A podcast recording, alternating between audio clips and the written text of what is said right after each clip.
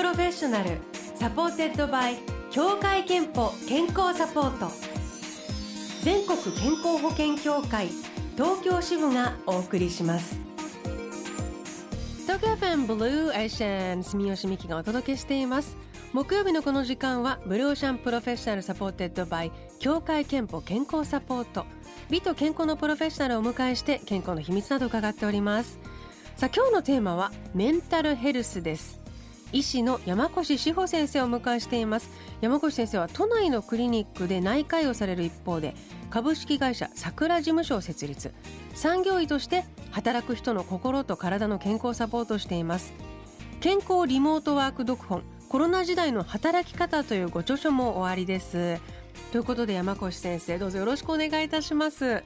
はいこんにちは。産業医内科医の山越です。あのコロナ禍で私たちの働き方が本当に大きく変わってであのまた今オミクロン株の感染拡大再びリモートという方も増えているのかなと思うんですけれどもどうでしょうこのコロナ禍産業医としてどんな相談を受けていますか？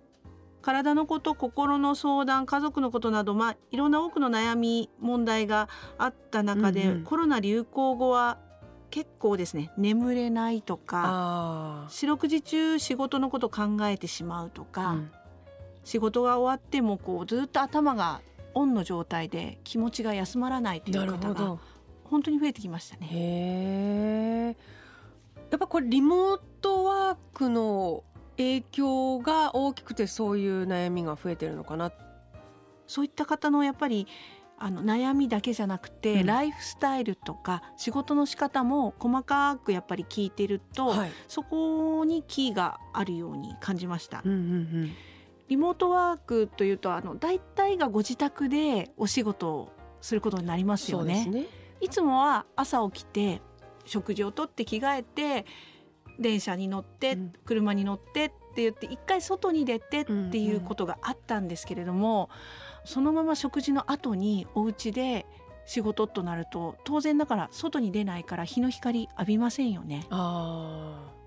気持ちの仕事のスイッチもそうなんですけれども、うん、体もそうなんですあの、うん、体の中のホルモンバランスというところでちょっとこうスイッチが入らないっていうことにもつながってくるのかなっていうふうに感じてます。強制的になんかもうやる気が湧かないのに、うん、机に座ってさあやるかってこうなんかそれこそ独り言で言ってやっとなんとかパソコン開けるみたいな方もきっと多いですよね。普段はなんか多分家にいるとだらっとしてしまうみたいな方も、そこでピシッとしなきゃいけないみたいな状況になって。まさに住吉さんが今おっしゃっていただいたようにプライベートでくつろぐスペースで、うん、じゃあ時間が来たから仕事しましょうってなかなか切り替えられないですよね。逆に仕事終わりに仕事してたスペースでじゃあ今度はくつろぎましょうっていうのってなかなかうまくできなくなっちゃう方が最初は特筆してきましたね。なるほどねでそれであの結構ずっと仕事のことをむしろ考えてしまうことそういう方が増えてしまってるっていう現状があるんでしょうかね。私あのいくつかの会社さんをあの担当させていただいてるんですけれども驚いたことにコロナになってリモートワークになって働きすぎてしまうって方の方が多い印象です。そうなんですね、はいもうやっぱり日本の方って真面目なの頑張り屋さんなんだなっていうね。もう頑張らなくていいよとか。無理くりそのあのそれこそだから終電とかがないとそういう電車とか何かの縛りがあるから追われてたとか。休めてたっていうのはあるのかもしれないですね。その通りですね。なるほど。あと会社への帰属意識にも変化が生じていると。やっぱりあのお家やともするとそのカフェだとか、はい、どこでも仕事ができてしまうということで、やっぱりこうふと考えた時にこの会社じゃなくてもいいんじゃないかっていう思う方が増えたように感じますね。なるほど。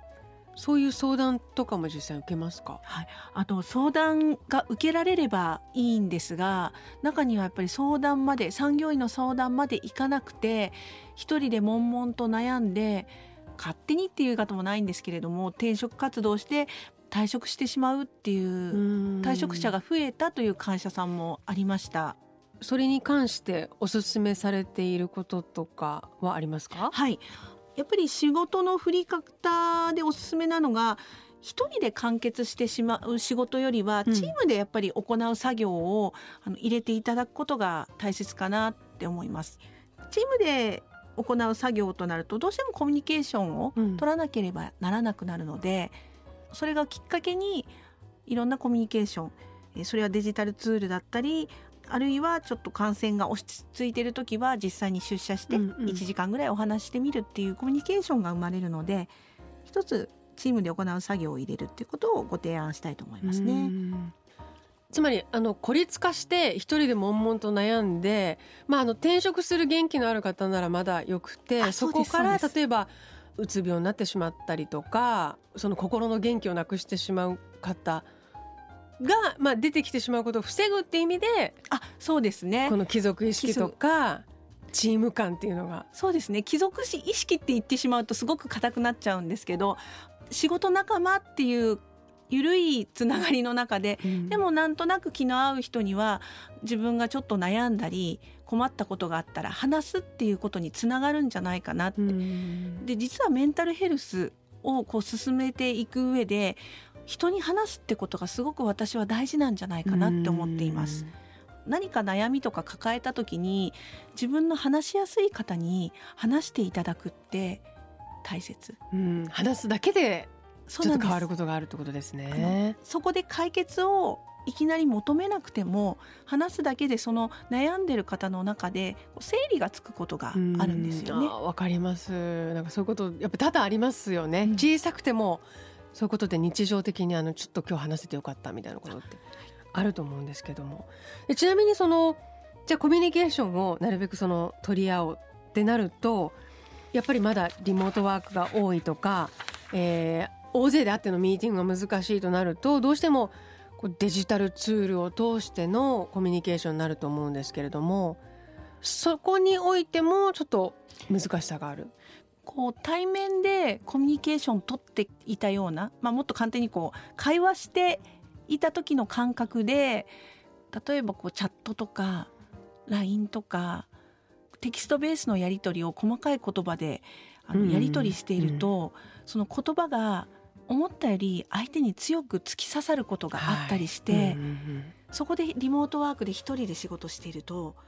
あの悶々と悩んじゃったりとか。すごく傷ついちゃったりとかね。うん、なんかあのフルリモート推奨の会社の管理職の方の印象的な言葉を受けたんですって？そうですね。あのまあ、フルリモートはいえみんなで仕事してるのになんでこんなに仲が悪くなってしまったんだろうってまるで静電気みたいにちょっとした瞬間にこう火花が散るようにパッと喧嘩になってしまうっていうふうに言われて。私自身もこの言葉にあの非常になんか共感とか実感を覚えました。これに関しては何かこうアドバイスされていることっていうのはありますか？世代間でテキストベースのツールの使う感覚がちょっと違うなって私自身は感じていて、はい、ポケベル世代だった世代が自分が学生とかちっちゃい頃にポケベルしかなかった携帯も持ってなかった世代から今はもう生まれた頃からもスマホとかがね、ね、これだけ出てきた世代の方と同じようにツールを使いこなすっていうのはなかなか難しいと思うので私としてはやっぱりその込み入った話難しい話は極力会って話す。でそれが難しい場合はオンラインでカメラをオンにして、うん、やっぱりこう表情とか目線、手振りなど交えてお話しするのがとても大事なことかなって思います。つまりできるだけ本当にリアルに会って話してる時に、うん環境を近づけるっていうことですね。ということであのリモートワークによるさまざまな問題点や課題の話伺っております後半もう少し具体的にねどうしたらいいのかなど伺っていきましょう。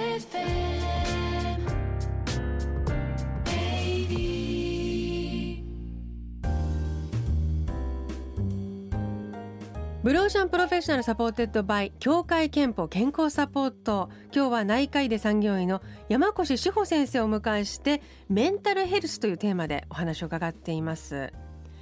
コロナ禍リモートワークでも心と体のバランスを保つのね難しいよというような話前半に伺っております。あの大きく何かこうみんなこれ気をつけてねと思うことなんでしょうか？そうですね。あの自宅で働く環境を整えていただいて、うん、あの働くスペースとくつろぐスペースをちょっと分けていただくっていうのをお勧めしております。うん、あとですねオンラインであっても仕事する時には全身仕事着に着替えていただいてなるほど。仕事するぞっていうモードに入っていただきたいなと思います。下パジャマじゃダメですね。そうですね。ついでもね楽だからとかお腹締め付けられないしとかであの特に映らない下は家着でっていう方多いと思いますけども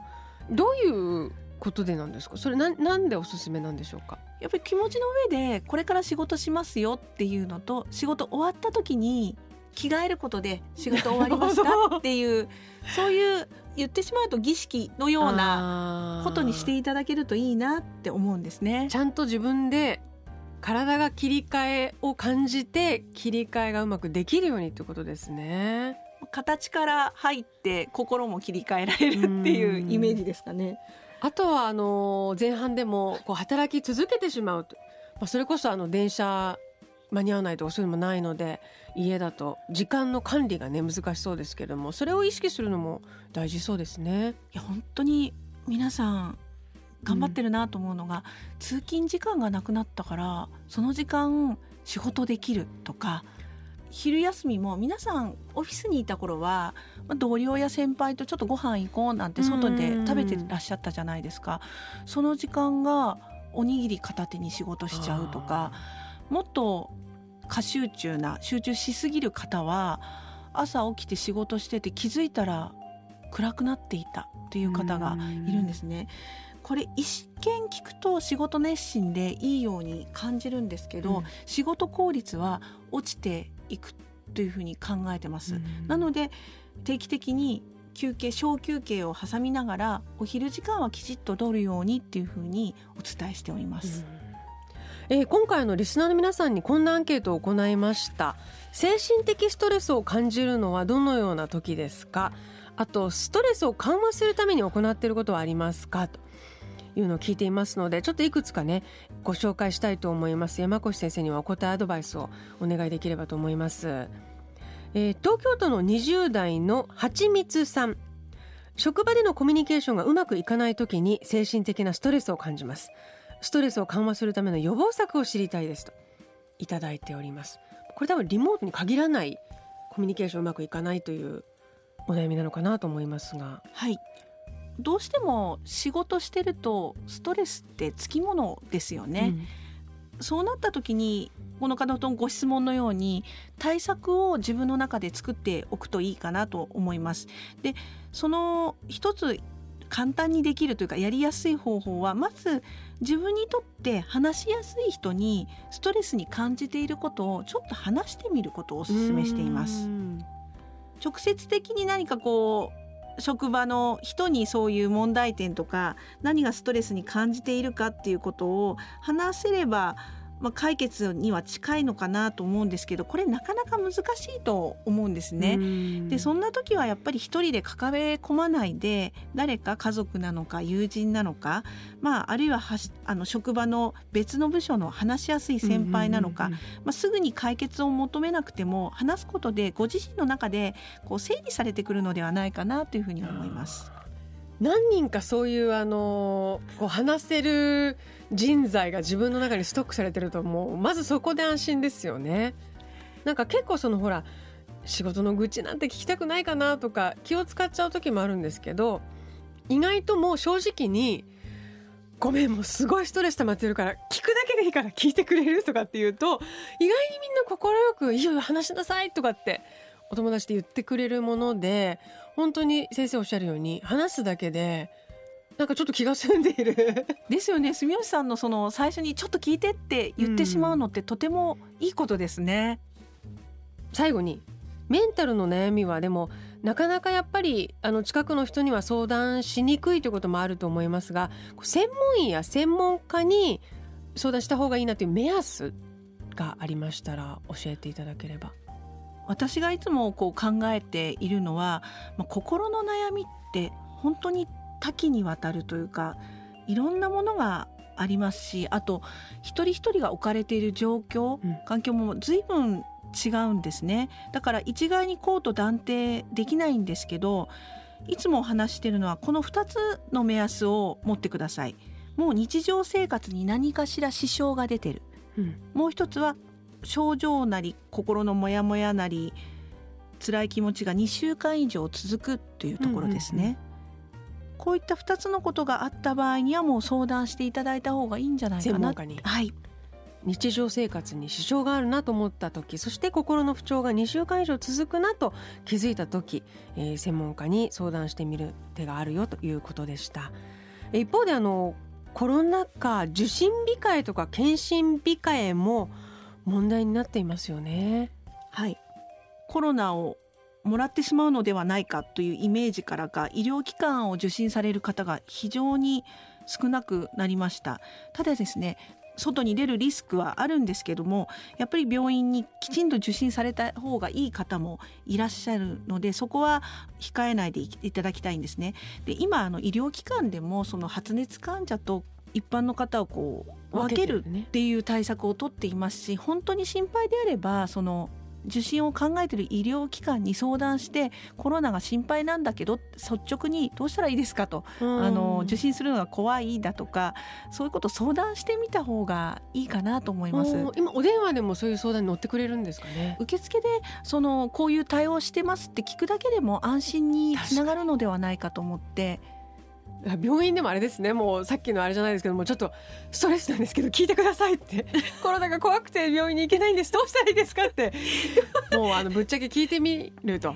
でどういう対策をしているのかっていうお話聞いてくださる窓口はあるんじゃないかなと思います。うんうん、はい。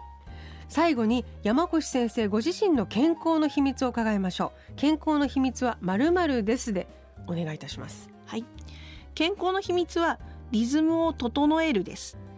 健康の秘密リズムを整えるをいただきました。さっきねあのちゃんと休憩を取るとか、えー、仕事の時は着替えるなどと いただきましたけれども、えー、ありがとうございます。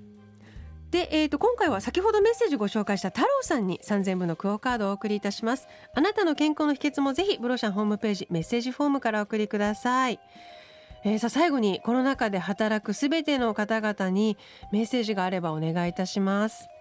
皆さんあの休む時は休みましょう皆さん本当に頑張って働いていらっしゃると思います。家庭のことも含めて全て頑張ってらっしゃって本当に素晴らしいです。ただ働きすぎてしまうと疲れてしまいます。人生100年時代長距離マラソンのようなものでですので自分のペースで長く健康で働いてください。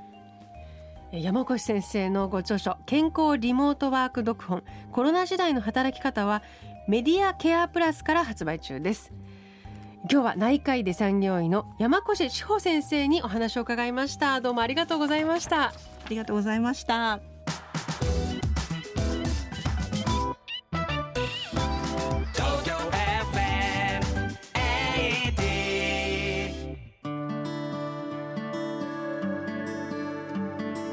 あなたの健康をサポートする協会憲法東京支部からのお知らせです。今国内で400万人以上の方が心の病気で通院しています。心の病気には誰でもかかる可能性があるんです。特にストレス度合いが高い働く世代にとっては職場全体で社員のメンタルヘルス対策に取り組むことが大切です。心の不調を早期に発見し職場復帰への支援を行うなどメンタルヘルス対策をしている企業では社員が安心して働くことができます。まずは心の病気について理解を深めることから始めてみませんか？ Blue Ocean プロフェッショナル supported by 協会けんぽ健康サポート全国健康保険協会東京支部がお送りしました。